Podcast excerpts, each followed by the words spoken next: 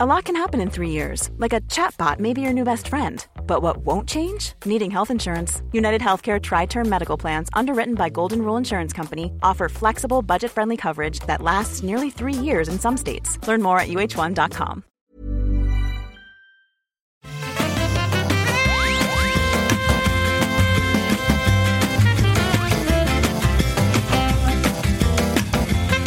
Bonjour à tous et bienvenue dans ce numéro spécial, très spécial du rendez-vous jeu où on ne couvre pas l'actu, mais on couvre un sujet très spécifique, comme souvent dans ces numéros spéciaux. Et aujourd'hui, on va vous parler d'édition et plus spécifiquement de third édition. Je ne sais pas si ça se lit en, anglais et français ou tout en anglais ou tout en français. Euh, Tiered édition, si c'est tout en français. je, je suis Patrick Béja et pour m'accompagner dans cette aventure, il y a à côté de moi, quasiment, hein, Oscar Lemaire. Euh, Comment ça va, Oscar? Eh ben, ça va très bien. Tu es en forme?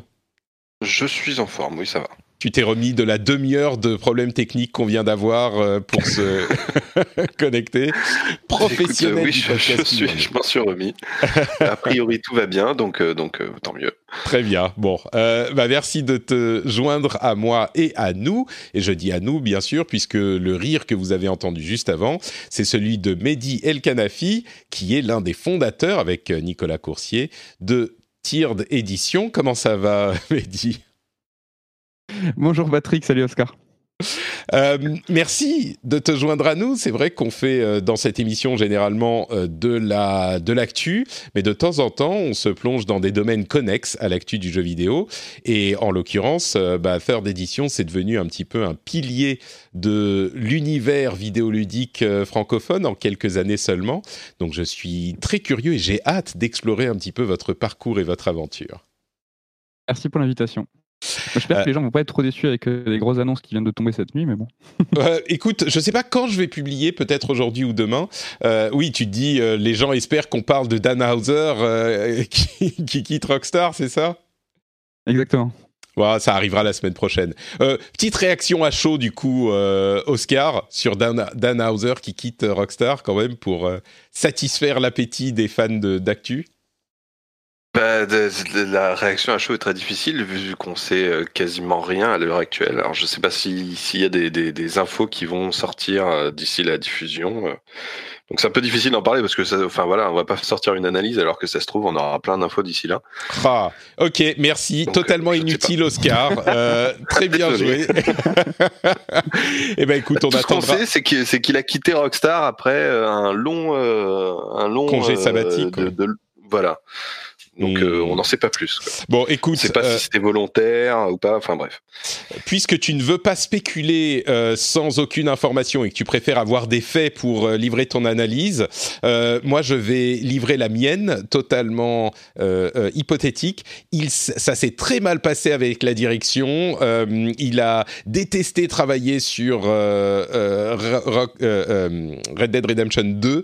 C'était une épreuve pour lui et du coup maintenant qu'il il veut aller dans une boîte qui le laissera euh, plus libre de sa liberté artistique. C'est certain, tout se passe très mal. Euh, bon, non, j'y arrive pas. Euh, je ne sais pas du tout en fait.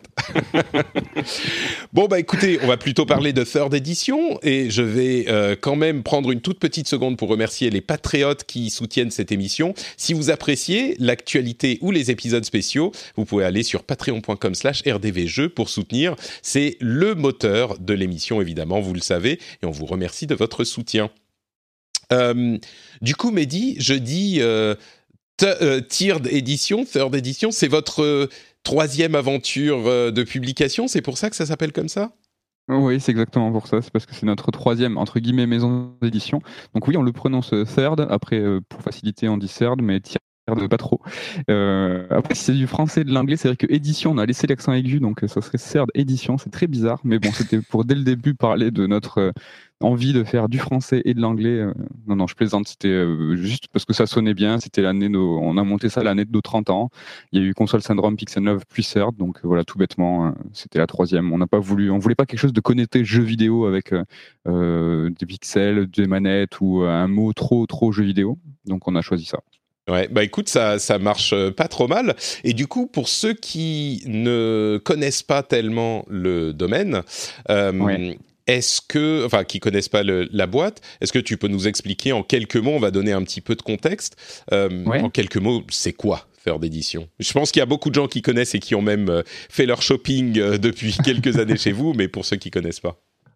Bah, très simplement, on est une maison d'édition spécialisée euh, dans les ouvrages euh, d'analyse. Euh, alors, à, l'époque, je disais sur le jeu vidéo et la pop culture, mais en ce moment, c'est vraiment plus la pop culture en règle générale. Et le jeu vidéo prend une très grande partie. Mais on a ouvert notre prisme depuis, depuis quelques années à autre chose que le jeu vidéo, mais c'est à la base ce qu'on faisait le plus. Donc, nous, on s'intéresse vraiment aux œuvres et on essaye de, de décrypter ce qu'elles racontent, qui, les, qui, les, qui les font. Euh, on essaye de dégager des angles transversaux euh, à, travers les sagas, les, les, grandes figures du jeu vidéo euh, et aujourd'hui du cinéma, de, l'animation ou des mangas. Ouais, et c'est vrai que moi, moi, je vous connais surtout, et je pense les auditeurs de l'émission vous connaissent surtout pour le jeu vidéo.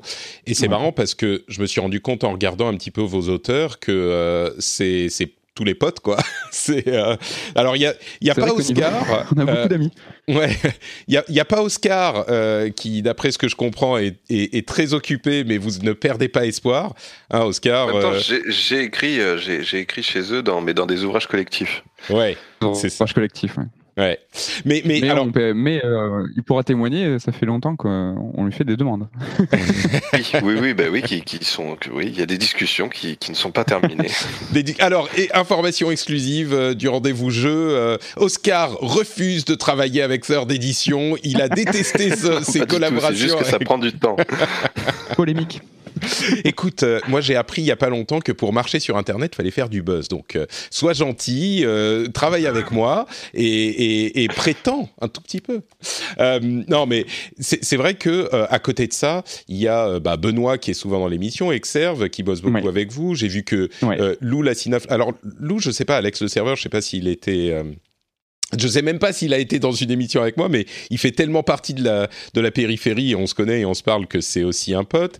Euh, enfin, y a, j'ai, en, en, parcourant la liste des auteurs, j'ai vu genre euh, cinq ou six noms qui soit avaient été dans l'émission, soit euh, font partie des, des, de la communauté proche de des podcasteurs et de tous les amis. Euh, c'est c'est la comment dire la mare dans laquelle vous allez pêcher. Euh, c'est ces gens-là, cet univers. Bah, c'est tes amis, oui.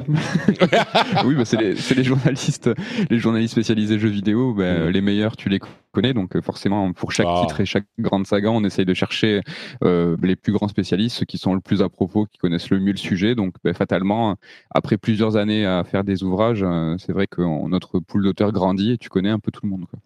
J'ai sauté un petit. Vas-y, Oscar. Ouais, non, je, je, je, me posais la question, est-ce que, est-ce que tu saurais dire quelle est la proportion, euh, à peu près, hein, de, de, d'auteurs que vous, vous avez contactés et mhm. de ceux, que, de ceux qui vous ont contacté euh, euh, par leur initiative?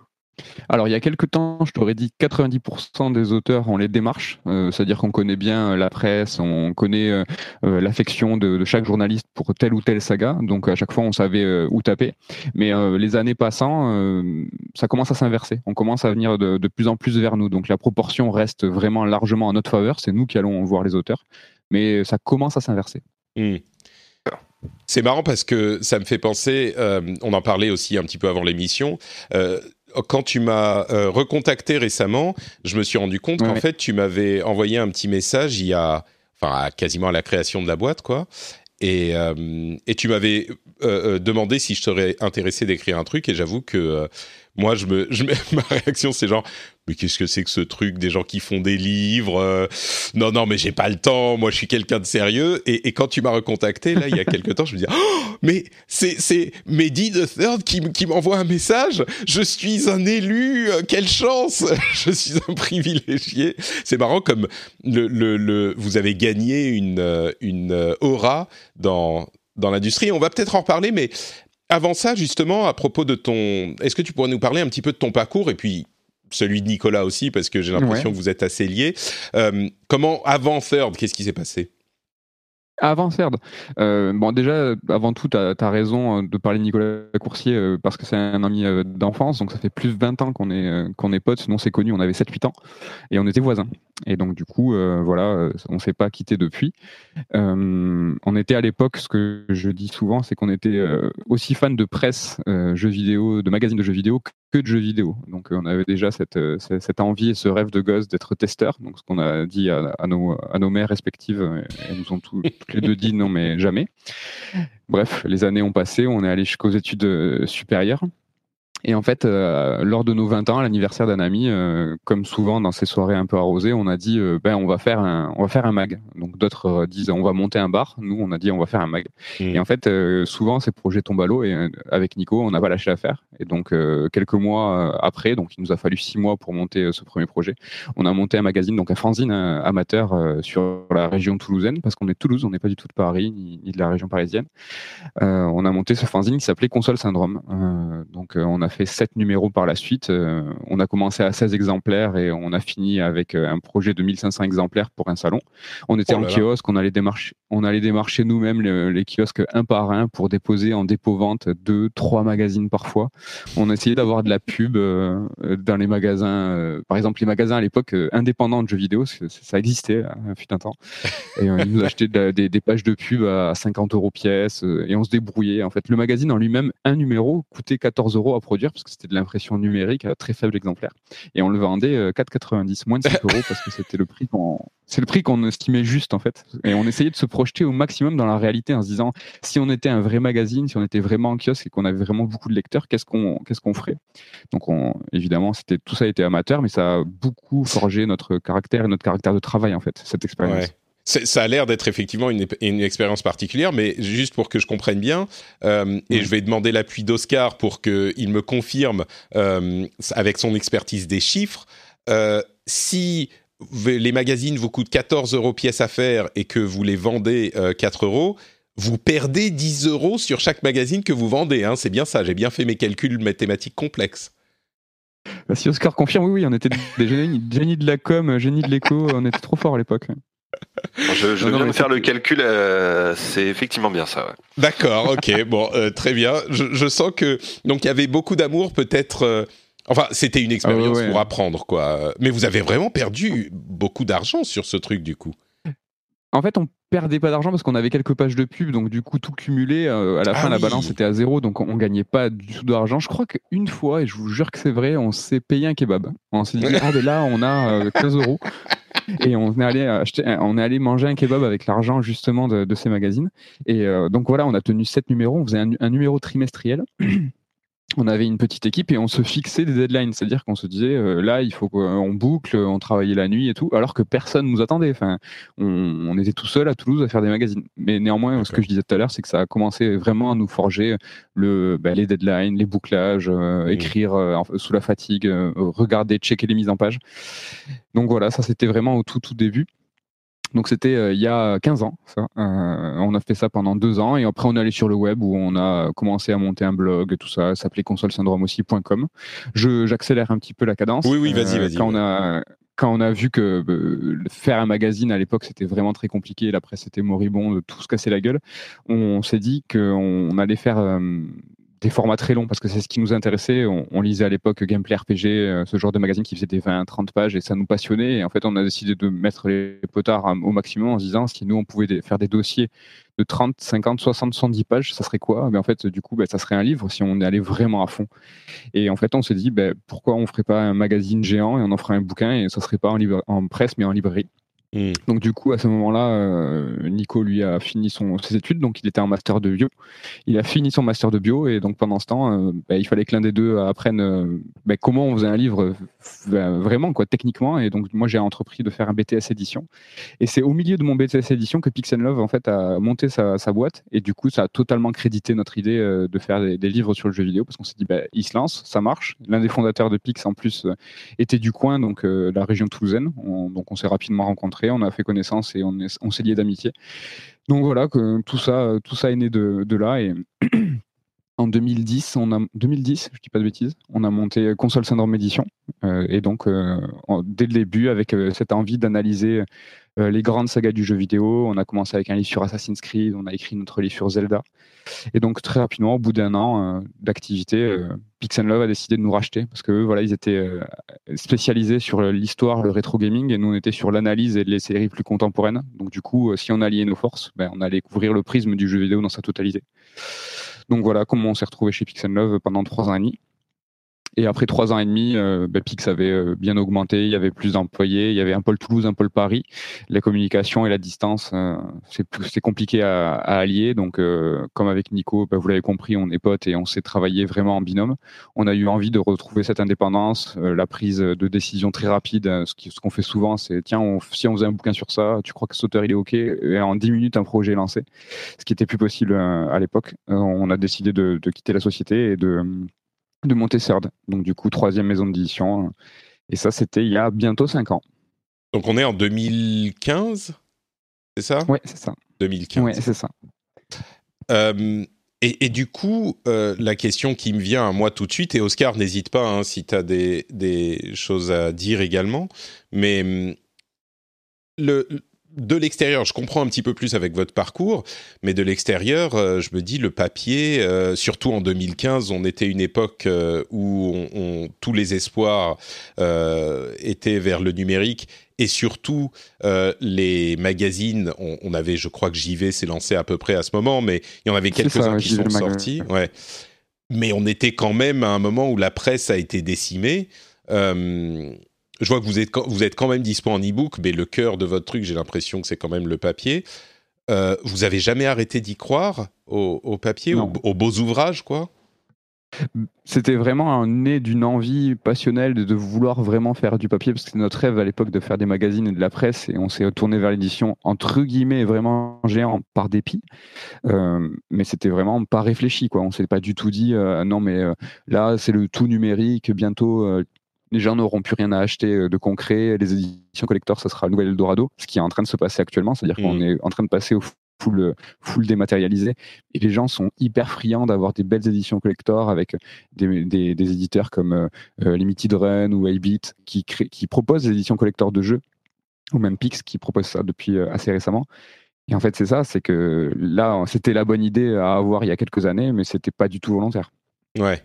C'est il y, a une grande différence entre la presse et les, livres en termes de en, termes d'approche puis en termes de, de, dynamique de vente aussi euh, parce que finalement les, les, les, livres ont plus vocation à enfin c'est c'est il y a l'idée d'un ouvrage définitif on est on est beaucoup moins mmh. sur euh, euh, enfin j'ai envie de dire que le, le problème de la presse c'est qu'il y a eu la concurrence d'internet de, de la presse papier, je veux dire, euh, alors que le livre euh, n'est pas vraiment concurrencé par Internet. Ça apporte quelque chose de différent, quoi.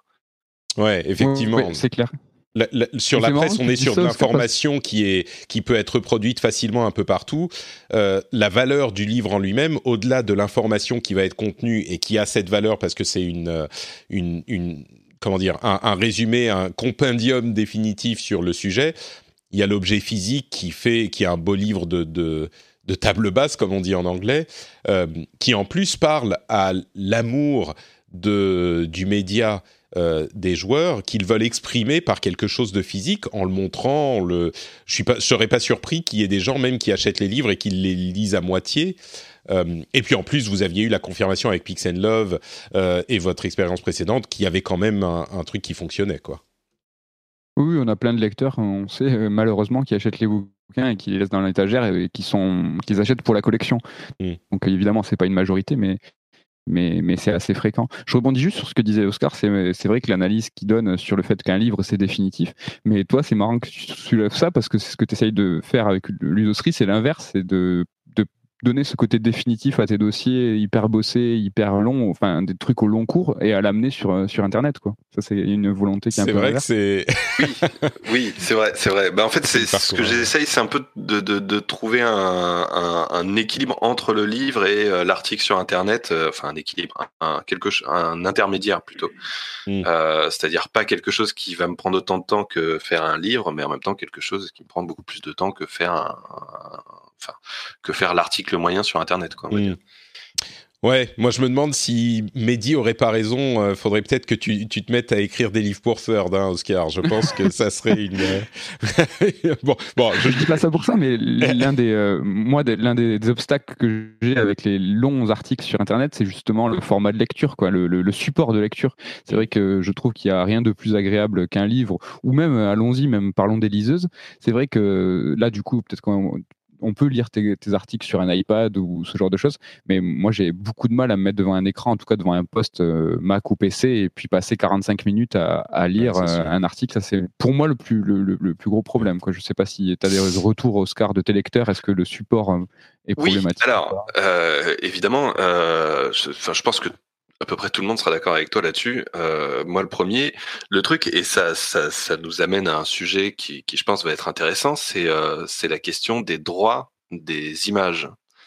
Mmh. Ah oui. Euh, qui, qui, qui est un. Je sais que c'est un sujet récurrent. Je sais que souvent les, les, les lecteurs euh, se disent pourquoi il n'y a pas d'images. Ce, ce, le livre aurait été mieux avec des images. Euh, est-ce qu'on est-ce qu'on peut évoquer ce sujet-là sur le euh, bah le, simplement le problème euh, qui, qui, euh, qui fait que vous ne pouvez pas avoir d'image et les, les éventuelles possibilités parce que après il y a des il y a des ouvrages et pour le coup je pense aux ouvrages collectifs comme comme l'année du jeu vidéo comme Level Up où vous vous mettez des images dans dans les livres. Donc qu'est-ce qui fait que ce n'est pas possible pour certains livres et qu'est-ce qui fait que c'est possible pour d'autres? Alors, juste pour répondre à cette question, je me permets de revenir un peu dans l'histoire et l'histoire de, de. En fait, nous, notre premier euh, ouvrage qu'on a fait, c'était euh, la saga sur la saga Assassin's Creed. Et en fait, on a rédigé l'ouvrage, on est allé voir Ubisoft, euh, et en fait, on leur a dit, ben voilà, ça c'est notre projet. Est-ce que vous êtes, est-ce que vous êtes chaud? Et donc, ils nous ont tout de suite dit, ben oui, c'est génial. Ils nous ont donné full access, donc tous les assets, donc les, illustrations exclusives, artwork, tout en qualité HD. On nous a ouvert les studios, on nous a demandé si on voulait faire des interviews, la fête quoi. Donc vous vous êtes dit, en fait, c'est super facile, ça se passe super bien avec tout le monde. Mais attends, c'est même, même pas fini, c'est qu'ils nous ont pas demandé de payer. Ils nous ont dit, non, mais c'est trop bien, hein, c'est, mais allez-y, faites-le, votre livre, c'est, cadeau en plus.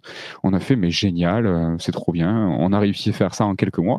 Et l'objectif à l'époque, c'était de sortir ce genre de livre tous les trois mois. Donc, euh, on, a, on a écrit après Metal Gear Solid et Bioshock.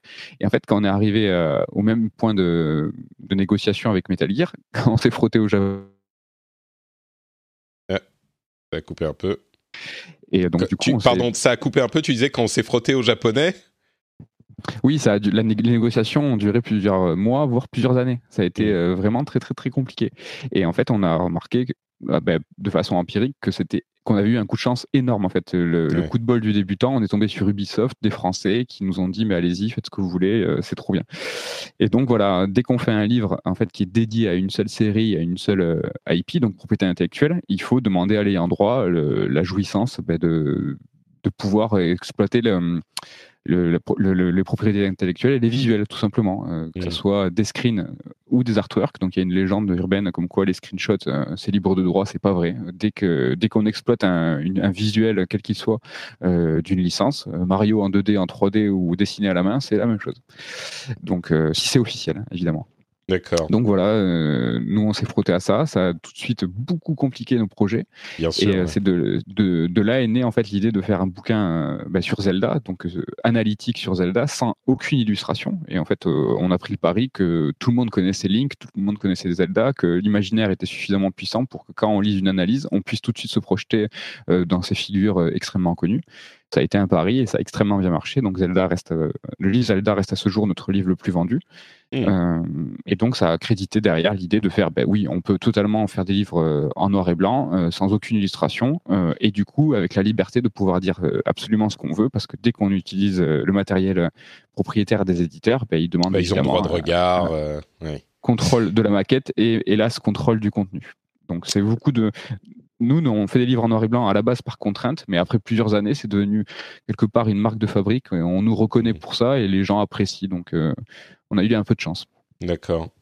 Et, du coup, bah, j'ajoute un truc. Je je suis pas spécialisé sur le droit et tout, mais euh, mais il me semble quand quand tu dis que euh, que que que les illustrations, les images, c'est c'est c'est interdit de les utiliser. il me semble que c'est en fait c'est pas c'est c'est le cas pour absolument tout. C'est-à-dire que même dans la dans la presse papier ou dans la ou dans la presse internet, théoriquement, on n'a pas le droit d'utiliser euh, une image sans demander l'autorisation. C'est juste que euh, ça passe en réalité quoi. Il y a une sorte de, de euh, il y a, enfin voilà, les, les, éditeurs vont évidemment pas gueuler à chaque fois, euh, mais pour le livre, ça devient un peu différent parce que euh, parce que les éditeurs voient ça comme une, une tentative de produit dérivé en fait, mmh. et, euh, et c'est là où ils sont beaucoup plus regardants quoi. Et c'est marrant parce que il voit le, le, livre en fait a un côté noble, un côté définitif qui fait peur et euh, du coup les, les, ayants droit euh, craignent. Alors que les tirages sont beaucoup plus faibles que par exemple un magazine, euh, les livres sont bien moins lus qu'un dossier sur internet, alors que l'exploitation d'images quelle qu'elle soit et quel que soit le support normalement est, interdite. Hein. Et donc sur la presse par exemple, le, le, le fait qu'ils aient entre guillemets le droit, c'est cette euh, latitude qu'on leur donne parce que le, magazine est uniquement euh, en kiosque un mois voire deux mois. Quand c'est des quand c'est des magazines hors série qui sont par exemple dédiés à une seule euh, IP, donc par exemple si un magazine fait un, hors série sur Zelda, ça peut poser beaucoup plus de problèmes parce que le magazine est dispo plus longtemps, c'est un magazine total sur une seule marque, c'est un peu plus compliqué. Ouais, là il faut demander, Oscar. Oui, oui, Oscar avait raison. Même un magazine, même un mensuel, normalement, une couverture, euh, c'est interdit. Enfin, on appelle ça une ah bah couverture sauvage quand on ne demande pas l'autorisation. Et tout, enfin, ça se fait souvent, mais ils n'ont pas le droit, normalement. Je vous confirme que euh, moi, mon temps chez. Je, vais juste dire un truc. Il y a quand même des livres où vous avez des illustrations. J'imagine que là, vous travaillez avec les éditeurs. C'est pas uniquement des livres 100% euh, texte, mais il y en a. Oscar en a parlé. Oscar en a parlé rapidement tout à l'heure. Les livres qui sont collectifs, en fait c'est nous, on se permet de mettre des images parce que les droits sont, éclatés en fait. Et euh, c'est juste que le livre serait impossible à réaliser euh, autrement.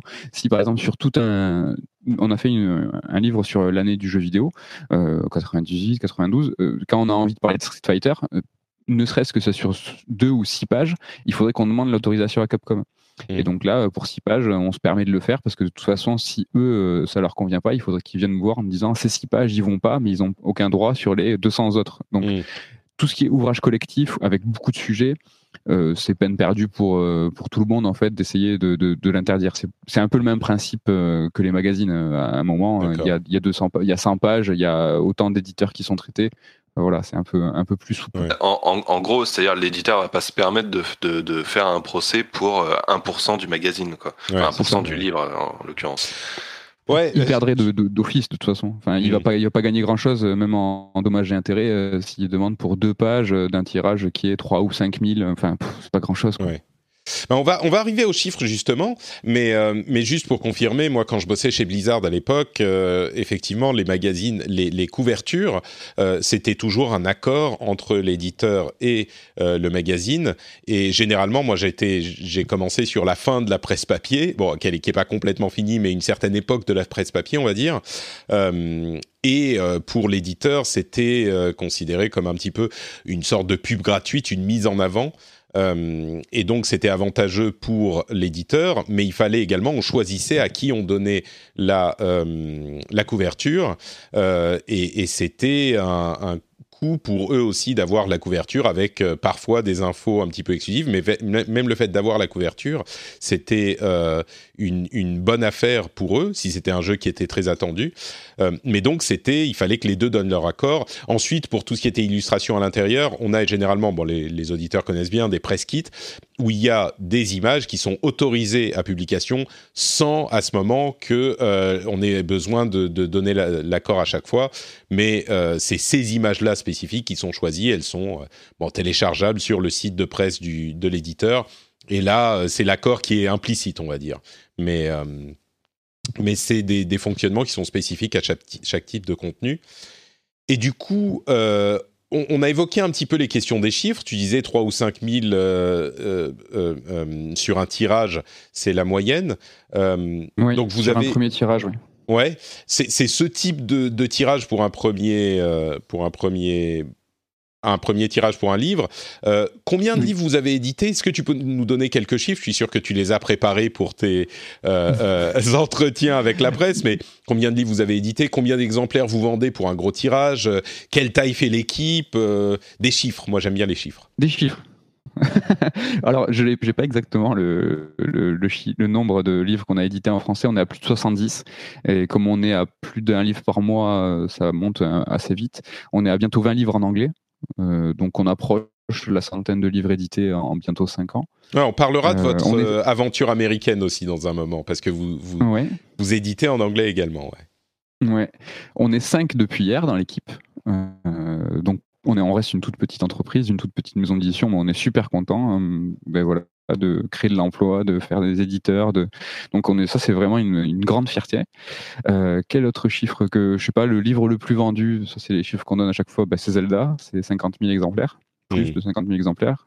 Il est traduit en cinq langues, je crois. Il y a du russe, chinois, espagnol, italien, anglais, français.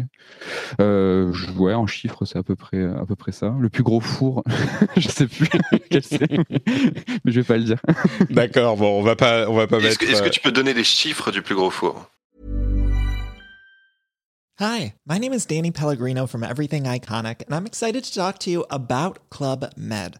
Club Med operates beach and mountain resorts and is the best all inclusive getaway for families. They have Club Med Punta Cana, their flagship family resort, and many other options in Mexico, the Caribbean, and around the world. Club Med are the pioneers of the all inclusive concept, which is the best way to vacation. Great for families, groups, or even solo travelers looking for land and water sports, delicious food food, and a place to make unforgettable memories. Visit clubmed.us, call 1 800 Club Med, or your travel advisor. Millions of people have lost weight with personalized plans from Noom, like Evan, who can't stand salads and still lost 50 pounds. Salads, generally, for most people, are the easy button, right? For me, that wasn't an option. I never really was a salad guy. That's just not who I am. But Noom worked for me.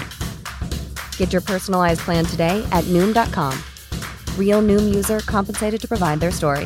In four weeks, the typical noom user can expect to lose one to two pounds per week. Individual results may vary. Euh, ouais, mais c'était euh, c'était à l'époque de Console Syndrome, donc la première euh, société qu'on a créée euh, avec Nico. Donc je vous ai parlé du livre sur Assassin's Creed, je vous ai parlé du livre sur Zelda, mais on a à l'époque essayé de sortir un MOOC. Donc Pixel Love avait son MOOC rétro et nous on voulait notre MOOC et on a décidé de faire quelque chose sur les jeux dématérialisés. Et donc ce MOOC s'appelait Download et c'était donc un, un, beau MOOC de plus de 200 pages avec cinq jeux traités, cinq ou six jeux traités avec des gros dossiers de plus de 30 pages. Donc euh, déjà l'amour des dossiers et de l'analyse euh, traités par euh, par par rubrique, enfin par numéro. Et donc on avait le contact de, tous les studios, les assets aussi, des interviews exclusives. Donc on en avait en couverture From Dust à l'époque. Et ça, c'était à l'époque le plus, et c'est encore aujourd'hui le plus gros four, mais ça n'a pas du tout marché. Je sais pas si c'était trop tôt ou bah, à l'époque vraiment c'était quand, je sais pas si vous vous rappelez le Summer of Arcade, tout ce qui était Braid, ces jeux-là qui étaient vraiment mis en avant où on avait une appétence de savoir qu'est-ce qu'il y avait derrière ces jeux, mais il n'y avait pas, finalement pas de version physique. Donc on s'est dit, ben nous, on va proposer une alternative. On va, les gens qui adorent ces jeux, ben, ils vont avoir quelque chose de physique et puis on va pouvoir en apprendre plus. Et celui-là, on l'avait tiré à 3 ou 3000 ou 5000, je sais plus. Et vraiment, ça s'est pas vendu du tout. Euh, les retours, j'en ai même pris chez moi. Et pour vous dire, euh, donc chez mes parents, il y avait des, il y a encore aujourd'hui des cartons euh, de download et mon père a essayé de les vendre sur les marchés ou de les donner, je sais plus, dans le marché euh, dans la banlieue toulousaine. Euh, donc euh, le matin, le dimanche matin avec le poulet et le poisson. Et non, ça marche pas. c'est vraiment ça, c'était une catastrophe. mais bon, j'imagine que c'est des, des, moments un petit peu durs, mais vous apprenez et puis au bout d'un moment, ça, ça fait partie du, de la construction, quoi. Euh, ouais, bah après les succès, c'est facile d'analyser, de se dire, ben oui, ça a marché, c'est génial. Les, les échecs, c'est toujours compliqué de mettre le doigt sur qu'est-ce qui n'a pas fonctionné. Est-ce que c'était pas le bon moment? Est-ce que c'était trop cher? Est-ce que c'était le format qui était pas assez bon? Est-ce que c'était trop. il y a plein de facteurs qui rentrent en jeu. Et c'est assez compliqué de, a posteriori de se dire, euh, bah, c'était ça qui allait pas. C'est un, peu, un, peu, un peu dur. Bon, parlons un petit peu de, de, de la vie d'un livre. Euh, comment est-ce que vous décidez, euh, enfin, disons toutes les étapes de, de, la première discussion sur euh, bah, quel pourrait être le livre de tel mois, puisque vous en sortez plus d'un par mois, mais et puis jusqu'à l'arrivée euh, dans les dans les rayons des plus grands euh, Auchan de France, bien évidemment. Ah, c'est un peu long parce que le, ce qu'on appelle la chaîne du livre, donc le, les, les, cycles d'édition, et Oscar est bien placé pour le savoir, c'est très très long. Donc entre, entre la prise de décision et le livre, euh, comme tu dis, à la FNAC ou au champ ou dans les petits libraires, se passe souvent un an, un an et demi, deux ans. Donc euh, c'est vraiment très très très long. Chez CERD, il y a deux possibilités. C'est euh, On a, nous, euh, l'envie de parler de certaines grandes licences. On, se, on connaît les moments d'actualité, on sait quel jeu va sortir à quel moment, ou en tout cas à l'horizon de quel moment. Donc du coup, on essaye de de toujours articuler, d'avoir une sortie pour tel jeu. Mmh. Donc ça, c'est la première possibilité. Et la seconde, c'est euh, l'équipe, en fait. On a des discussions, des envies, et puis des fois, en, en une demi-journée, on va tout on va s'enflammer euh, tout seul en fait à se dire ah ouais mais on va faire ça et du coup euh, les, ça va assez vite donc c'est euh, l'un des deux cas de figure donc, ça peut outre ou l'actu ou l'envie quoi mmh.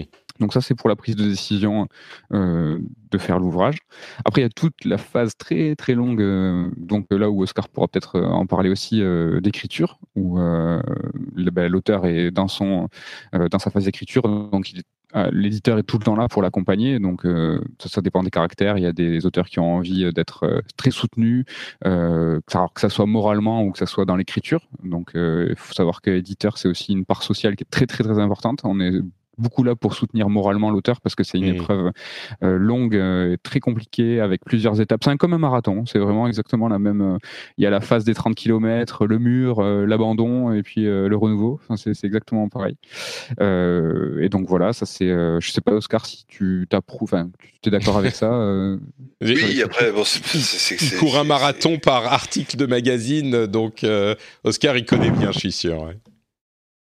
Non, mais enfin bon, c'est c'est après c'est le, le, le, processus d'écriture d'un livre, c'est euh, euh, c'est un, un, vaste sujet quoi, euh, qui, qui, qui, effectivement est. Après, enfin le, le, truc qui est particulier, c'est est-ce que je, je, je, je, crois pas que vous ayez des, des, auteurs qui, qui font ça à plein temps, enfin qui ne font que ça, je veux dire. On en, on en a quelques-uns euh, donc qui écrivent. Euh, bon, on a Rémi Lopez notamment qui euh, lui écrit les livres presque les uns après les autres. c'est l'un des seuls moyens concrètement hein, pour pouvoir en vivre. Hein. Écrire écrire un livre, c'est un, un, beau supplément si c'est un succès. Vraiment, c'est quelque chose qui peut ramener de l'argent. Après, si c'est si le livre a un succès, on va dire normal c'est juste du beurre dans les épinards. Hein. C'est pas du tout. Euh... Enfin, on ne peut mmh. pas écrire dans le jeu vidéo, euh... enfin, des livres d'analyse dans le jeu vidéo et pouvoir euh, en vivre euh, au quotidien. C'est pas, c'est pas être romancier. C'est pas du tout le cas. Quoi. Ouais. Je, je vais te poser une question bon. à laquelle tu. Pardon, une question à laquelle tu pourras peut-être pas répondre et n'hésite pas à me dire si c'est pas des informations que tu veux donner, mais un mmh. livre qui se qui se vend en, en, modestement à 3-5 000 exemplaires, ça rapporte combien en une fourchette à, l'auteur pour que les gens aient une idée un petit peu. Euh, certains se disent peut-être, là, il a écrit un livre, c'est la richesse. Euh, en gros. Ça dépend en fait. C'est qu'un un contrat d'auteur, euh, c'est entre 6 et 8 euh, du prix hors taxe du livre. Donc, euh, si je vous dis ça, j'ai j'ai pas de secret. Un livre chez CERD, c'est 25 euros en moyenne. Euh, donc, du coup, ça fait 1,40€, 1,60€, euh, voire 2 euros euh, par livre. Ben, si on en vend euh, entre 3 et 5 000, euh, faites le calcul. Ouais, d'accord. Donc, effectivement, euh, pour un truc qui demande un an de boulot, c'est c'est pas un truc qui va faire vivre qui que ce soit. Quoi.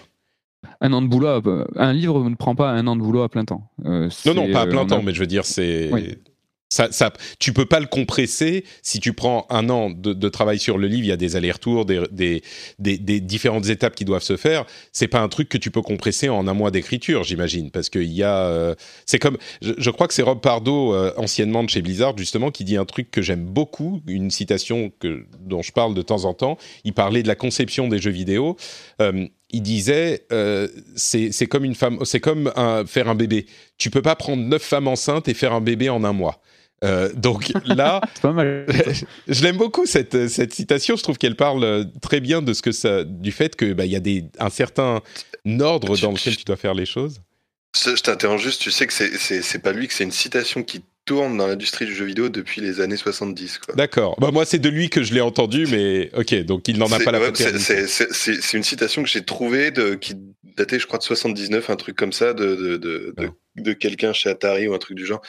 Enfin, c'est, c'est, je crois que c'est devenu vraiment un classique dans l'industrie du jeu vidéo de, de, de, sortir cette phrase qui effectivement est très bien trouvée. Hein. Et, et j'imagine que dans les livres c'est pareil. Donc pour parler de revenus, on peut pas dire à un auteur bon ben voilà, t'as un mois, euh, tu, tu, tu, les enchaînes. Ça, j'imagine que ça marche pas comme ça quoi. Non, c'est sûr. Après, euh, plus on cumule les livres, plus euh, les revenus augmentent parce que les droits d'auteur, enfin écrire un livre c'est dur, euh, mais c'est une fois. Une fois que le livre est publié, il a une seconde vie, une troisième vie, il est traduit en anglais, en, dans d'autres langues, on vend les manuscrits à l'étranger à d'autres éditeurs. Ils sont réimprimés si le succès, euh, si le succès est là. Et si on cumule les manuscrits, ben, c'est vrai que les droits d'auteur c'est une fois par an. Donc à la fin des comptes, on fait, on fait le bilan et c'est vrai que plus ben, si on cumule les livres et les droits de plusieurs ouvrages, euh, au final, ça peut être quelque chose qui est qui est, qui est assez sympa. Donc c'est pas du tout euh, mmh. c'est pas du tout des salaires de ministre néanmoins. Hein. Faut pas Ouais, mais c'est-à-dire que si tu si t'en fais euh, un par an, au bout de dix ans, ça peut, si t'as fait des trucs qui fonctionnent pas trop mal sur la longueur, ça peut devenir des revenus réguliers. ouais. une sorte d'investissement. Mais il faut, il faut que les livres connaissent, connaissent le, succès. C'est vrai que voilà, c'est ça. C'est que on a, bah, nous par exemple chez nous, c'est vrai que sur 24 euh, livres, on va dire, euh, qui sont publiés sur une année, il y a vraiment, on va dire, trois, quatre livres qui sortent, qui sortent, euh, qui sortent du lot, et c'est vraiment eux qui vont tirer tout le monde vers le haut, que ce soit la maison d'édition ou, tout le reste. Quoi. C'est vrai que c'est, en fonction et en multipliant les tentatives que des fois on tombe sur le sujet qui parle, qui parle au bon moment. Hein. C'est, mmh. c'est des paris, quoi. Et du coup, une fois, les relations sont peut-être parfois un petit peu compliquées avec les auteurs, j'imagine. Euh, c'est des trucs qui sont que vous avez appris à gérer sur le sur la longueur. Et puis tu dis c'est beaucoup d'accompagnement. Euh, oui.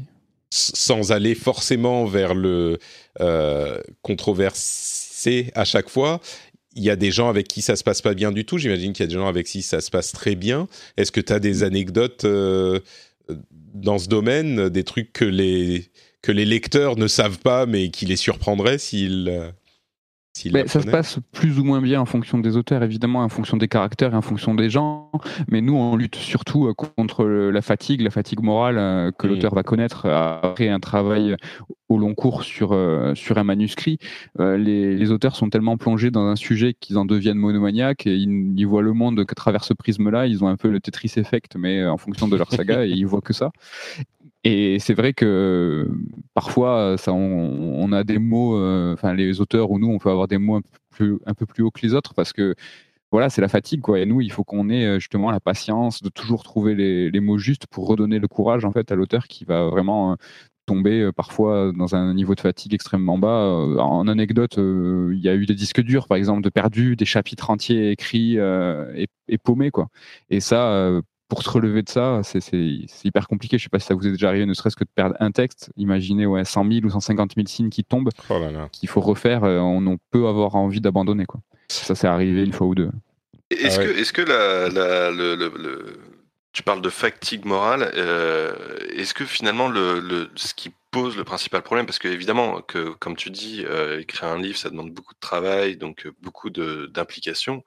Mais euh, est-ce que le souci, c'est pas finalement le fait que euh, ce, travail-là n'est pas associé à un, enfin, disons que c'est associé avec, euh, comme tu l'as évoqué tout à l'heure, des, des, revenus assez faibles et qui en plus arrivent après, même s'il y a des, des, avances aussi, mais qui ne représentent qu'une petite partie finalement des droits. Euh, enfin, moi, de mon expérience, c'est, je, je, peux dire que c'est ça, quoi. C'est-à-dire que la, la, la, difficulté, elle, elle repose pas tant sur le fait de, de, faire un travail difficile, parce que le travail est difficile, mais en même temps, il est, il y a quelque chose de très exaltant dans enfin, en tout cas moi personnellement, c'est comme ça que je l'ai vécu. Mais euh, il y a le, le, le, problème du fait de, de disons, de l'insécurité financière qui s'associe à, à, un tel projet, quoi. Mm.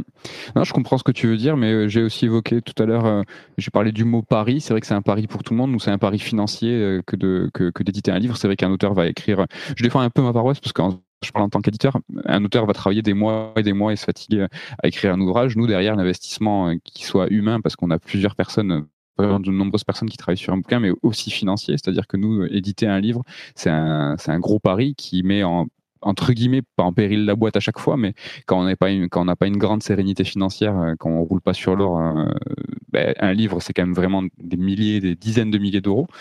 Donc c'est un pari pour tout le monde. Et euh, c'est vrai que les auteurs, quand ils savent pas, ils travaillent un petit peu, comme tu dis, sans savoir combien ils vont gagner, et ça peut jouer sur j'aime pas trop ce mot, sur la précarité, sur le fait qu'ils sont un petit peu plus fragiles psychologiquement, mais ça arrive assez souvent aussi que ça paye. Et euh, quand le succès est au, rendez-vous, euh, ça vaut le coup. Et en plus, c'est quelque chose au long cours. Comme j'en parlais tout à l'heure, un livre peut avoir plusieurs vies. Donc c'est dur une fois.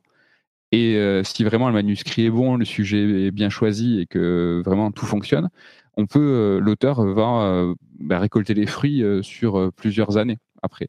Donc sur le moment donné, oui, c'est dur, mais c'est un pari, c'est un pari pour tout le monde. Quoi. Mmh. Bon, je vais essayer de penser à quel livre je dois écrire euh, pour euh, devenir millionnaire. C'est ça, j'ai bien compris ce que tu disais, j'ai bien euh, analysé la situation. Euh, mais ça... a raison, c'est vrai que la, situation des auteurs, et en, ce moment on en parle beaucoup, on sort d'Angoulême, là où les, vraiment les, dessinateurs de BD ont, tapé du poing sur la table sur, les, sur, les, sur les droits d'auteur. Il y, y, a, un rapport qui est sorti il n'y a pas longtemps aussi pour parler en fait de la situation des éditeurs, des auteurs, euh, qui est libre d'accès. Hein, enfin, il, est, accessible, on, peut le lire, il n'y a aucun problème.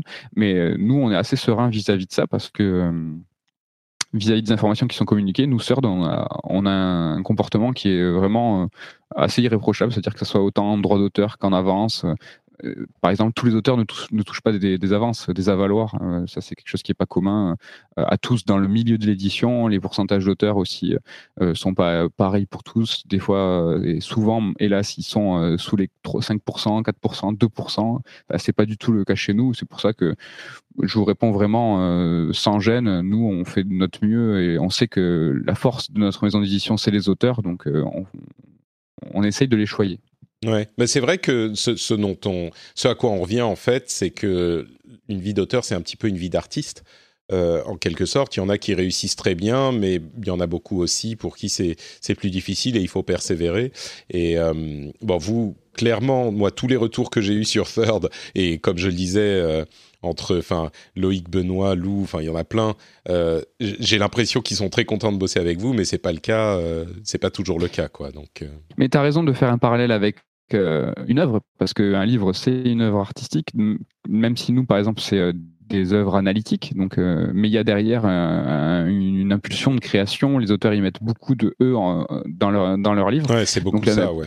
excusez mon analogie d'avance mais Ouais, mais tu vois, un peintre, c'est vrai qu'il va pas se demander euh, en amont combien il va vendre sa toile. Euh, mmh. Il, fait d'abord son, il fait d'abord sa toile et si ça lui rapporte des millions après, euh, tant mieux. Vraiment dans l'idéal de l'art, hein, je suis assez cliché, je le sais, mais c'est à toute proportion gardée un peu quelque chose. L'auteur va écrire son livre et va vivre des épreuves artistiques, se confronter à tout ce qu'on a parlé, la fatigue, la page blanche, etc., etc. Ça, si ça paye derrière, c'est vraiment le mieux, mais quelque part, c'est un peu une œuvre qui, que, chaque auteur fait. Quoi. Plus on en parle, plus moi je suis, je, suis admiratif du, de ce que fait Oscar qui, qui, vit ça au quotidien.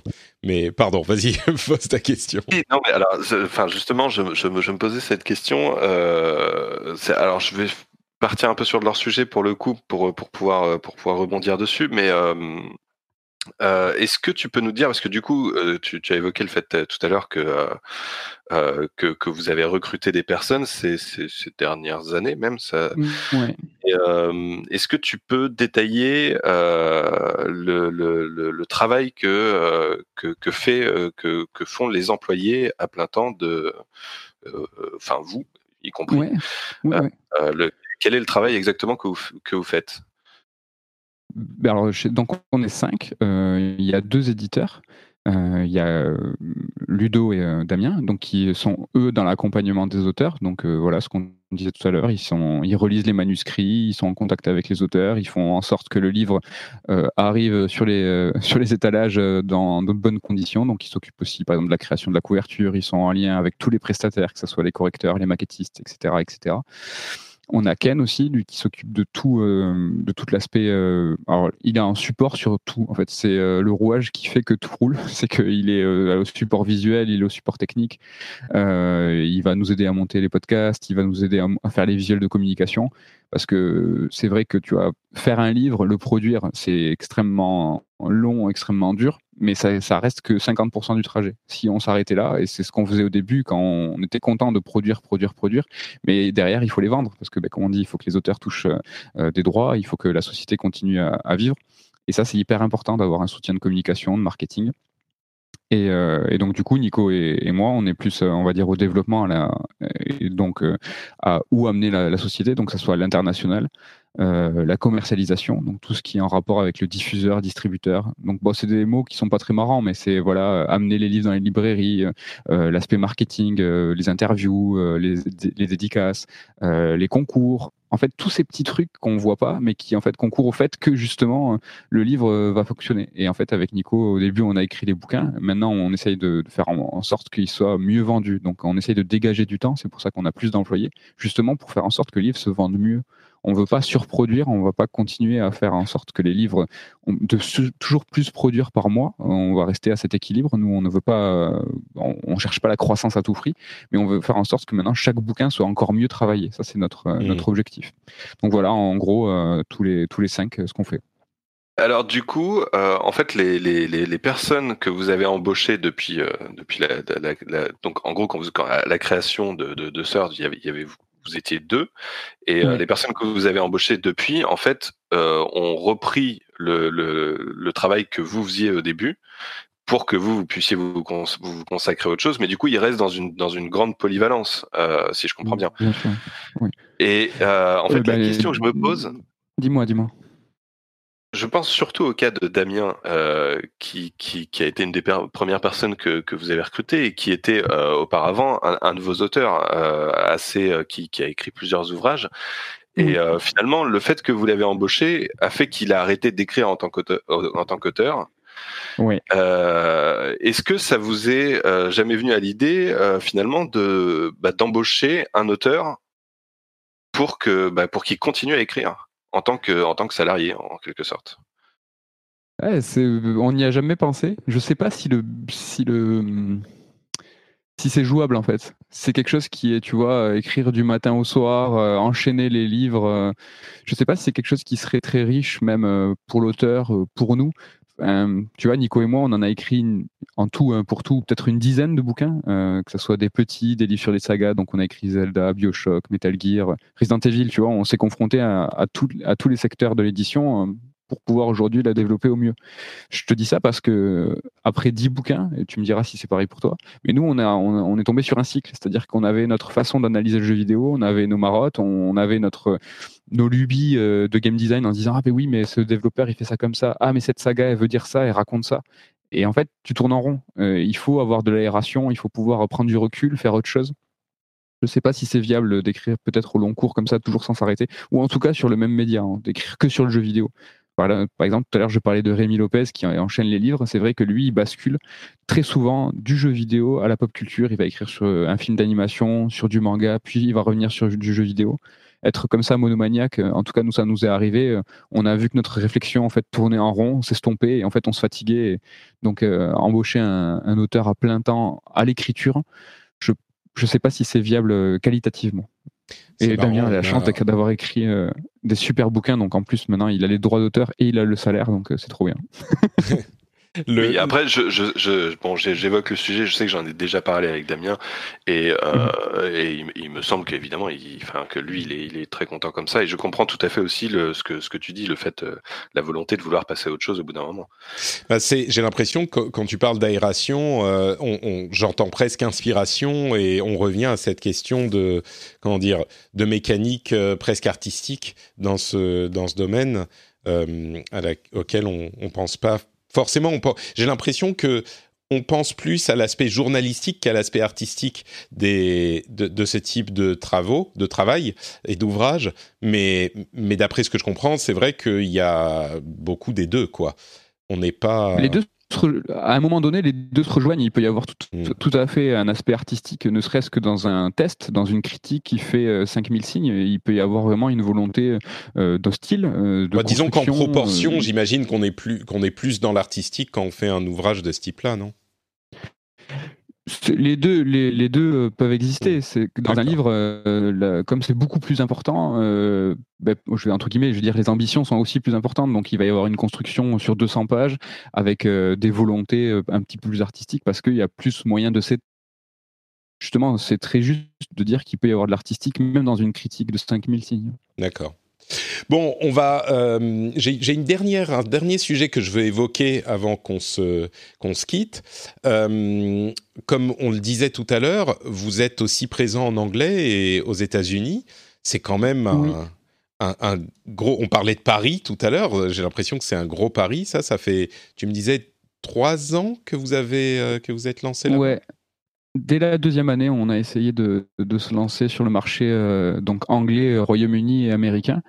Euh, tout à l'heure, je parlais des, plus, des nombreuses vies d'un livre. Euh, mhm. Une d'entre elles, c'est vendre les manuscrits, c'est-à-dire que une autre maison d'édition dans un autre pays euh, vient, nous demande bah, ce livre, j'aimerais le publier dans, dans, dans mon pays. Et ben, nous, on lui vend le manuscrit. mais pour le marché anglais, en fait, on n'a pas souhaité faire ça. On a souhaité éditer nous-mêmes les livres. Donc, les bénéfices sont bien plus importants, mais les risques sont, le sont aussi. et donc, du coup, pour le marché américain et enfin le marché anglais dans sa globalité, on a décidé de faire une, une levée de on a décidé de faire un Kickstarter. Euh, contrairement en France, où on prend notre rôle d'éditeur euh, à cœur en disant ben, le rôle d'un éditeur, c'est prendre des risques financiers en disant je crois en ce sujet, je crois en cet auteur, et donc on va prendre un risque financier. Pour l'anglais, c'était pas pareil. En fait, euh, on voulait voir si les Anglais, les Américains adhéraient à notre démarche. est-ce que de l'analyse avec des livres en noir et blanc, est-ce que c'est viable? Donc du coup, par le Kickstarter, on a financé les traductions uniquement. Et euh, on a eu un, beaucoup de succès. Euh, dès notre premier Kickstarter, ça a vraiment très très très, bien marché. Donc on a fait euh, une première levée à 140 000, plus la, la post-campagne, on était à 180 000 pour une maison d'édition qui était rien du tout aux États-Unis. Enfin, personne ne connaissait. Et 180 000, il y a des jeux, qui des petits jeux, hein, qui a des petits développeurs indés qui n'arrivent pas à les lever. Donc on, est, on a été à l'époque super étonnés et tout aussi fiers de, de, pouvoir faire ça. Et donc du coup, voilà, après, trois, après deux ans et demi, on est bientôt à 20 livres en anglais, donc 15 ou 16, je crois. Euh, et à l'époque, quand on en off, on en parlait tout à l'heure du rêve américain, c'est que on, fantasmait totalement. Nous, on se disait, ben ouais, mais t'imagines, en France, on fait des tirages entre 3 5 000, des fois on vend des dizaines de milliers d'exemplaires, c'est génial. Euh, aux États-Unis, euh, vu la taille du marché, euh, ça va être la fête, quoi. Et en fait, pas du tout. C'est hyper compliqué. Il faut savoir qu'en France, d'avoir un suivi sur le, sur le livre, c'est déjà dur. Savoir où sont les livres, s'ils sont bien placés en, FNAC et en librairie, si les libraires les travaillent bien, si les commerciaux les travaillent bien. Alors imaginez un pays où c'est pas notre langue natale, où il y a personne sur place, donc il y a personne, chez CERD, il y a personne aux États-Unis, ni, ni à Londres, en Angleterre, où il y a personne sur place, où il y a le suivi qui est beaucoup plus compliqué, où les distances sont énormes, c'est-à-dire que aux États-Unis, il faut faire 50 fois ce qu'on fait en France pour autant d'États, des problèmes de distribution qu'on n'imaginait même pas. C'est-à-dire que en France, un camion, il traverse, euh, il traverse la France en une journée. Euh, sauf qu'aux États-Unis, qui sait qui distribue euh, New York et Los Angeles? Comment ça se passe? Les, les, livres, on les produit comment? Il faut les livrer par cargo? Alors, si on produit en Europe, parce que c'est moins cher de produire en Europe qu'aux États-Unis ou même en périphérie, Mexique ou Canada, ça, reste très très cher. donc, du coup, on produit. C'est moins cher de produire, de, de, de faire imprimer les livres en Europe que de les faire imprimer même au Mexique? Ouais. c'est dingue, ça. C'est dû à quoi, tu sais ou... Alors, de ce que je sais, là, à travers les quelques années d'études, euh, c'est plus une question de savoir-faire. C'est-à-dire que ah les beaux livres, euh, en tout cas pour les États-Unis, sont essentiellement produits en Chine. Nous, on ne produit pas en Chine. Euh, donc, du coup, eux, des tirages, des entre guillemets, des petits tirages, avec la qualité qu'on demande, ils font pas. Ou alors ils font euh, à des prix euh, assez élevés. Et donc, du coup, ça demande des, ça, ça, ça, nous met face à des problématiques qu'on n'avait pas. C'est que si on produit en Europe et qu'il faut acheminer les, bouquins euh, déjà en avion, on oublie, ça vaut une fortune, on l'a fait une fois, mais plus jamais notre vie. euh, c'était pour une, c'était pour une urgence.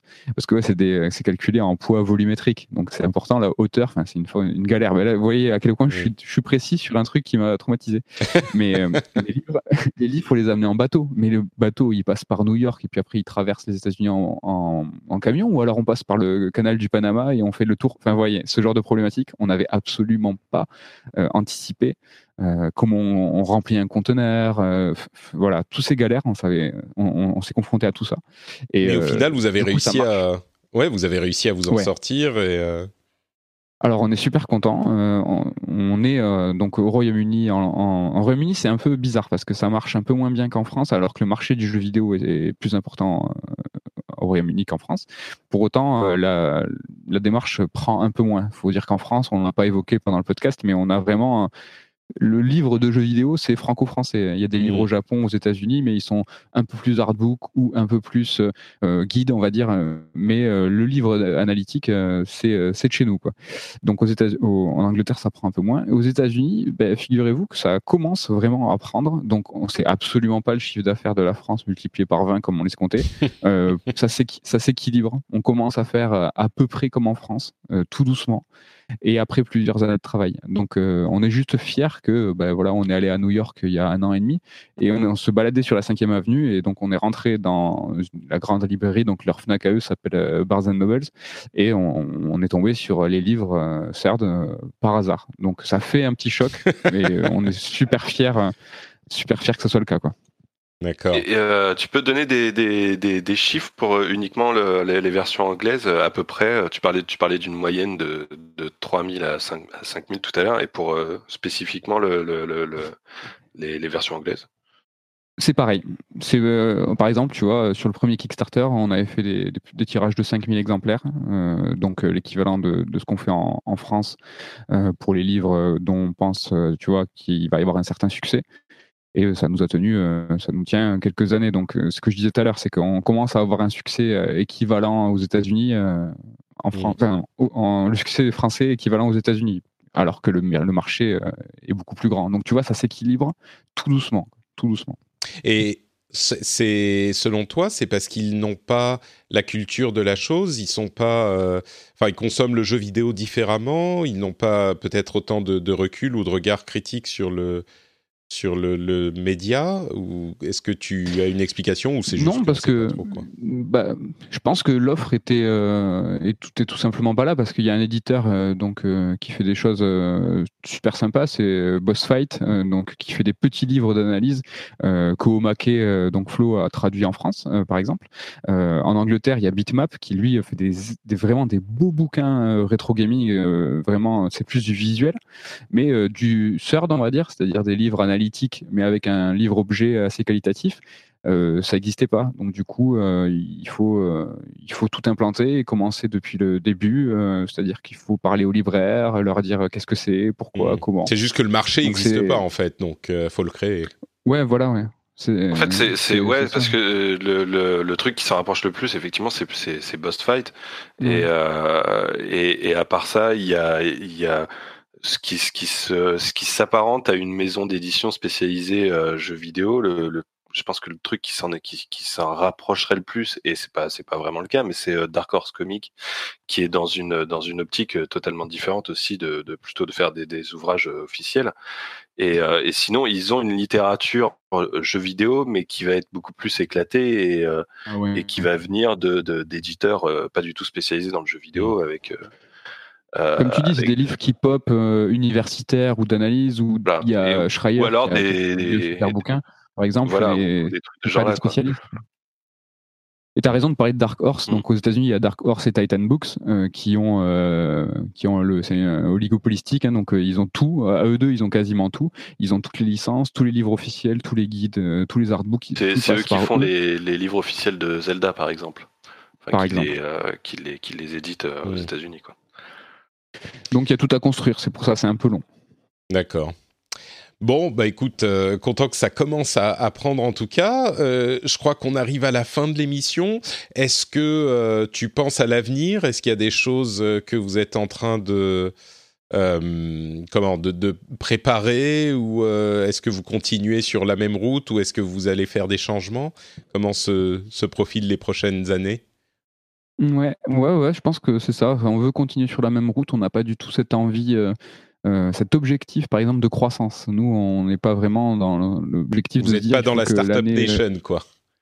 Non, non, on est très content. euh, là, on est à 5 employés. On, on aimerait que tout le monde soit bien payé, que tout le monde, euh, que tout se passe bien dans de super conditions de travail. Donc, euh, nous, on est à Toulouse, donc on a la chance d'avoir une belle rédaction qu'on ne pourrait pas avoir à Paris, par exemple. Mm. Euh, et donc, du coup, voilà, on va plus s'attacher à ce que les livres soient encore mieux faits qu'avant. On fait des livres en noir et blanc, et on essaye là de plus en plus de travailler la maquette différemment, donc de prendre du temps pour travailler la maquette, alors qu'avant, on était moins, donc ben, on faisait un peu comme on, comme on pouvait. On essaye de mieux vendre les bouquins, donc on ne veut pas produire plus, mais on veut produire mieux. Et euh, ça, c'est quelque chose qui, euh, voilà, on va tendre vers ça. On commence à avoir des contacts avec euh, des, des éditeurs, donc des ayants droit. Pareil, ça nous intéresse pas de faire euh,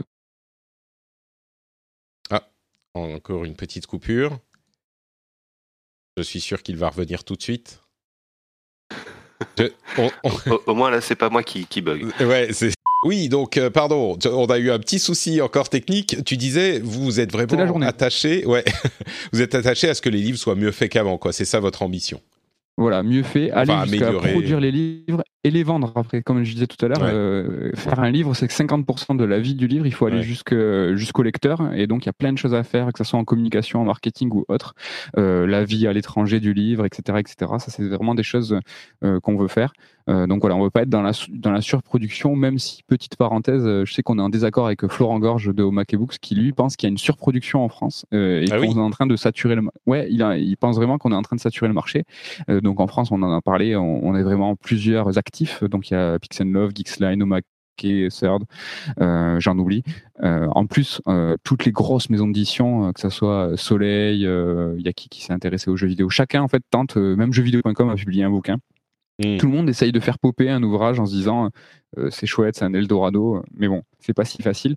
Néanmoins, malgré tout, ça fait beaucoup de synonymes, mais euh, je pense pas du tout qu'on va saturer le marché. Euh, La, multiplicité des livres fait qu'il va y avoir euh, plus de, lecteurs et en fait tous les euh, à une époque en fait tous le- les lecteurs par exemple achetaient tous les livres. C'est fini ça cette époque euh, où on peut avoir 100% d'un catalogue. Maintenant on achète les livres qui des sujets qui nous intéressent et on, ne peut plus acheter euh, tout Third ou tout tout Pix ou tout au maquet, ça c'est fini. Et ça, il y a certains lecteurs qui étaient très attachés à l'époque en disant mais je peux pas, arrêtez-vous, je peux plus suivre. Mhm. Mais tous les livres ne sont pas pour tout le monde en fait. Ouais, d'accord. Ok, très bien. Mais écoute, l'avenir euh, a l'air euh, radieux et votre euh, euh, méthode et votre enthousiasme font plaisir à, à entendre et à voir. Euh, je pense qu'on va s'arrêter là. Est-ce qu'il y a autre chose que tu veux évoquer avant qu'on qu'on conclue vraiment? Euh, ben non, je suis hyper content d'être dans le rendez-vous jeu. Euh, tu le sais, je te l'ai dit euh, en off, j'étais un, un auditeur depuis très très longtemps et, et puis je suis super flatté d'être invité et de pouvoir parler de l'édition. Et ça, quelque part, ça nous fait. On est reconnu en tant que, que média du jeu vidéo, en tant qu'acteur du jeu vidéo. C'est vraiment ce que je voulais dire. C'est on, on est un acteur parmi un autre. Alors, on n'est pas un studio, évidemment, on n'est pas un éditeur de jeux vidéo, mais on est quelque part acteur de, de tout ça en fait. Et en fait, par exemple, Gamecult, Gameblog, euh, très récemment, ont sorti des rubriques euh, de critiques de livres de jeux vidéo. Euh, et ça, ça nous fait super plaisir parce que on est considéré en fait. Alors qu'avant, il y avait même jeuxvideo.com faisait des news sur les publications de jeux vidéo parce que jeux- jeuxvideo.com ils ont un désir d'exhaustivité, ils parlent de tout, mais tous les sites ne parlaient pas des publications. Et donc voilà, ce, ce genre d'initiative fait que ben voilà, ça y est, maintenant on est considéré et on est une, une publication où, où nous on est euh, on est traité euh, comme euh, une actu du jeu vidéo. Et ça c'est vraiment cool.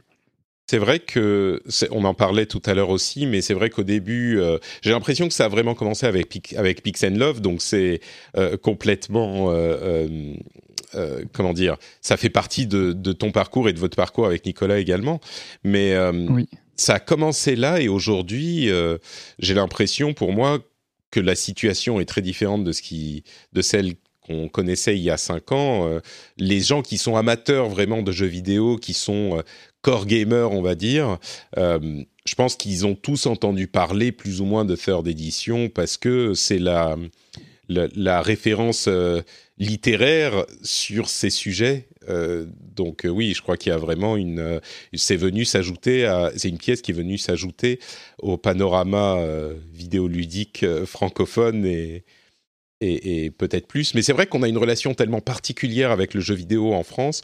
J'ai l'impression aussi, et peut-être que ça le confirme sans vouloir se relancer dans une conversation, ça confirme un petit peu votre parcours le confirme un peu, on a une relation très particulière avec le Japon et une relation très particulière avec le jeu vidéo qui est, qui est plus forte euh, que dans d'autres pays.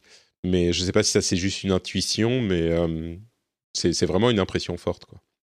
Donc, non, je suis assez d'accord avec toi. Je suis content que vous puissiez y participer également. Euh, Merci pour l'invitation encore une fois. Merci beaucoup Mehdi. Euh, avant de se quitter, donc, comme toujours, où est-ce qu'on retrouve Third Edition Il y a un site web, il y a un, il y a un compte euh, Twitter, il y a plein de choses. Je mettrai le lien vers ton compte Twitter dans les notes de l'émission. Mais C'est gentil, mais après pour nous retrouver, c'est facile. C'est on a un site donc sur edition.com où on peut retrouver nos ouvrages. Et sinon, on est en librairie. On a un réseau éditeur édition classique, donc dans toutes les bonnes librairies, toutes les grandes surfaces spécialisées, Fnac Cultura, Leclerc. On est partout où il y a des livres. Super. Et si vous voulez euh, les livres, vous pouvez aller peut-être chez votre libraire. Est-ce que c'est une bonne méthode d'aller chez le libraire ou dans la, la, la, la, FNAC euh, du coin et de dire Ah, euh, est-ce que vous avez les third d'édition et de demander au libraire ou au vendeur C'est une très, une très très bonne idée. Donc, euh, juste une petite parenthèse, hein, mais acheter un livre chez l'éditeur euh, directement, par exemple, directement sur notre site, c'est quasiment militant. Quoi. C'est que c'est vraiment nous aider parce qu'on passe tout ce qui est diffusion, distribution, qui une part énorme du prix du livre. Il faut savoir que 60% du prix du livre, quand vous payez 25 euros à la FNAC, revient à la FNAC et à tous les intermédiaires, donc pas que la FNAC, mais le diffuseur, distributeur, la tout ça, tout ça, tout ça. Nous, on récupère que 40%, auquel il faut enlever les droits d'auteur, l'impression, etc., etc. Donc quand on, commande directement chez l'éditeur, c'est vraiment, ça nous aide, c'est militant. Néanmoins, tu l'as évoqué tout à l'heure, euh, aller dans les FNAC ou aller chez les livreurs et ne serait-ce que dire est-ce que vous avez, vous avez des livres sur l'édition, ça nous aide parce que ça met à l'oreille du que c'est important, qu'il y a des gens qui recherchent ces ouvrages et quelque part ils vont les mettre un peu plus en avant, ils vont faire un petit peu plus de commandes auprès euh, de la diffusion. Donc euh, tout ça, c'est des petits gestes qui sont très importants et qui comptent. Alors, euh, je sais ce qu'il faut faire. quand on passe à la Fnac ou chez Cultura ou quelque part ou chez un libraire, on demande s'ils ont third d'édition et puis ils vont dire, euh, même s'ils disent oui, bah, ils sont là, bah, c'est très bien, vous allez les regarder et après vous rentrez chez vous et vous achetez sur le sur le site, sur le site de third. Alors ça c'est le 100%, c'est le top. Bon, super. Merci Veddy. Oscar, euh, quand même aussi, merci d'avoir été là avec moi pour m'aider à, parler, à interroger, à, décortiquer Third Edition. Euh, où on te retrouve, toi? Ludostri, ton site, euh, ton, ton compte Twitter, bien sûr? Oui, voilà, sur Twitter, Oscar Le Maire, tout attaché, et puis, puis, puis sur Ludostri, euh, je ne sais pas quand est-ce que l'épisode va être euh, va être mis. Je suis pas encore sûr. Euh, possiblement très vite. On est le 5 février, possiblement ce soir ou demain ou ou sinon plus tard. Je sais pas. Mais vas-y, oui. D'accord. Et bah, en ce moment une série d'articles sur Level 5, l'éditeur japonais de Yokai Watch, Inazuma Eleven, Professeur Layton. Et, et si jamais si jamais la, diffusion sera plus tard, et ben ce sera sur sur ton ancien employeur, Patrick. Euh, ah, sur Blizzard, euh, Blizzard Entertainment. Alors attention, hein, attention Oscar. Moi, j'étais employé de Blizzard Entertainment, pas de Activision Blizzard. La distinction, même si les choses commencent peut-être à tourner un petit peu au vinaigre, euh, on sait... voilà, justement, moi je tiens, je tiens à la distinction quand même encore. Hein. voilà, mais la question étant, est-ce que cette distinction est encore valable aujourd'hui hmm. Enfin, c'est l'une des nombreuses questions. Ouais. De, bah, écoute, de, ce vaste sujet qui est Activision Blizzard. Moi, j'en parlerai dans le prochain rendez-vous jeu. Euh, je crois que ma réponse à cette question aurait peut-être été euh, un petit peu différente avant la sortie de ce Warcraft 3, 3 Reforged. euh, jusque là, je pouvais encore dire euh, maintenant, je suis pas tout à fait sûr, mais bon, on en parlera. On en parlera dans le prochain épisode et dans Pixel si vous parlez anglais, qu'on enregistre demain avec euh, Taliesin. Normalement, si tout va bien, on parlera évidemment de ça. Euh, et justement, si vous voulez me suivre un petit peu plus aussi, c'est Note Patrick sur Twitter, Facebook et Instagram. Vous pouvez également euh, commenter et discuter sur frenchspin.fr sur cette émission et bien sûr soutenir aussi sur patreon.com slash rdvjeux. Le lien est dans les notes de l'émission, ça prend deux minutes et évidemment ça aide énormément l'émission, c'est ça qui fait qu'elle est là et qu'elle existe, c'est votre soutien indéfectible et euh, particulièrement adoré. Euh, bah voilà, on se fait des grosses bises. Euh, j'espère que vous aurez maintenant plein de lectures euh, si vous aimez ça entre euh, Third et Ludostri. Et je vous donne rendez-vous très vite pour un prochain épisode. Ciao à tous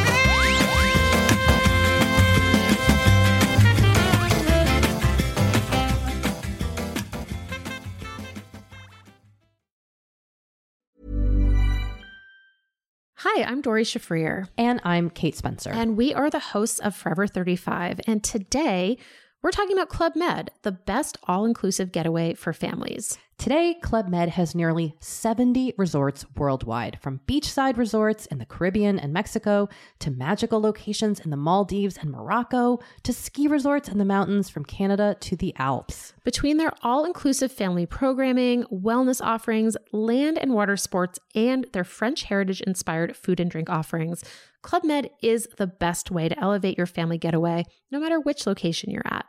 To learn more, visit clubmed.us.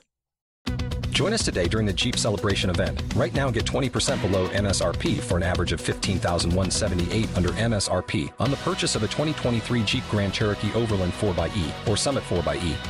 Not compatible with lease offers or with any other consumer incentive offers. 15,178 average based on 20% below average MSRP from all 2023 Grand Cherokee Overland 4xE and Summit 4xE models in dealer stock. Residency restrictions apply. Take retail delivery from dealer stock by 4 1. Jeep is a registered trademark.